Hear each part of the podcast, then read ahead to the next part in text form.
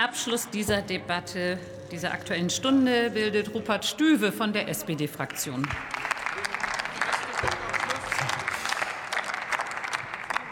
Sehr geehrte Frau Präsidentin, werte Kolleginnen und Kollegen, liebe Zuschauerinnen und Zuschauer auf der Tribüne! Und als letzter Redner in der letzten Debatte dieses Jahres kann man ja ein bisschen über seine besten Erlebnisse in diesem Parlament berichten.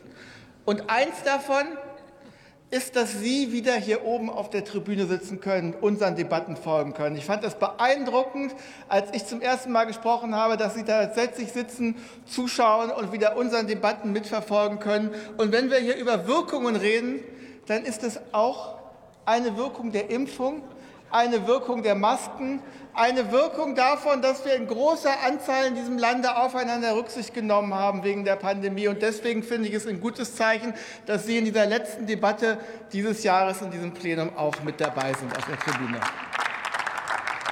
Und dann will ich noch etwas dazu sagen. Eigentlich wollte ich nicht viel zur Wirkung Ihres Antrags sagen, aber mein Wahlkreis ist der Wahlkreis, in dem auch Frau Malsack-Winkelmann kandidiert hat. Ich saß mit der im Wahlkampf auf unterschiedlichen Schulpodien. Und ich finde, Ihre Partei wollte, dass diese Verschwörerin wieder in den Bundestag einzieht, dass sie hier wieder in diesem Gesundheitsausschuss sitzt und ich fand es bedrohlich, im Rückblick mit ihr auf zahlreichen Schulpodien zu sitzen. Insofern finde ich das bedrohlich, wenn jetzt aus ihren Reihen das immer noch verheim, ver, äh, ja, dass immer noch verharmlost wird, äh, was da an Verschwörung der Reichsbürgerinnen und Reichsbürger passiert ist. Und dann lassen Sie mich zu noch etwas kommen in dieser Debatte. Als letzter Redner in dieser Debatte habe ich mir auch angeguckt, äh, wie das Jahr 2022 eigentlich angefangen hat. Und auch da haben wir in der ersten Plenumsdebatte, im ersten Plenumswoche über das Thema Corona geredet.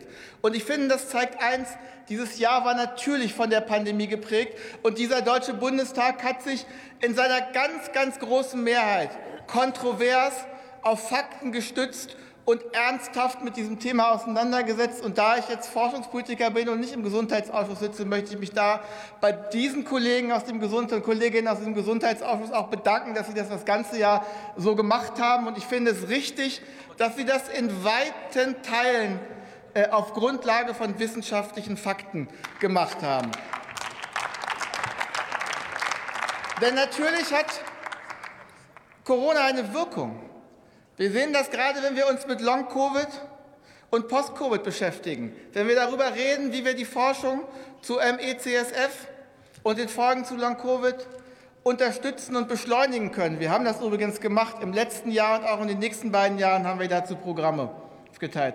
Natürlich hat die Impfung eine Wirkung. Auch das ist doch so, wenn wir uns äh, die ernsthaften wissenschaftlichen Studien angucken, dass das nicht zu bestreiten ist, dass die Impfung eine Wirkung hat, und zwar eine positive Wirkung für dieses Land. Und natürlich hat es auch gesagt worden, gibt es Impffolgen und Nebenwirkungen. Übrigens schwere Nebenwirkungen bei 1000 Impfungen sind es 0,3 schwere Nebenwirkungen, die an das Paul-Ehrlich-Institut gemeldet werden.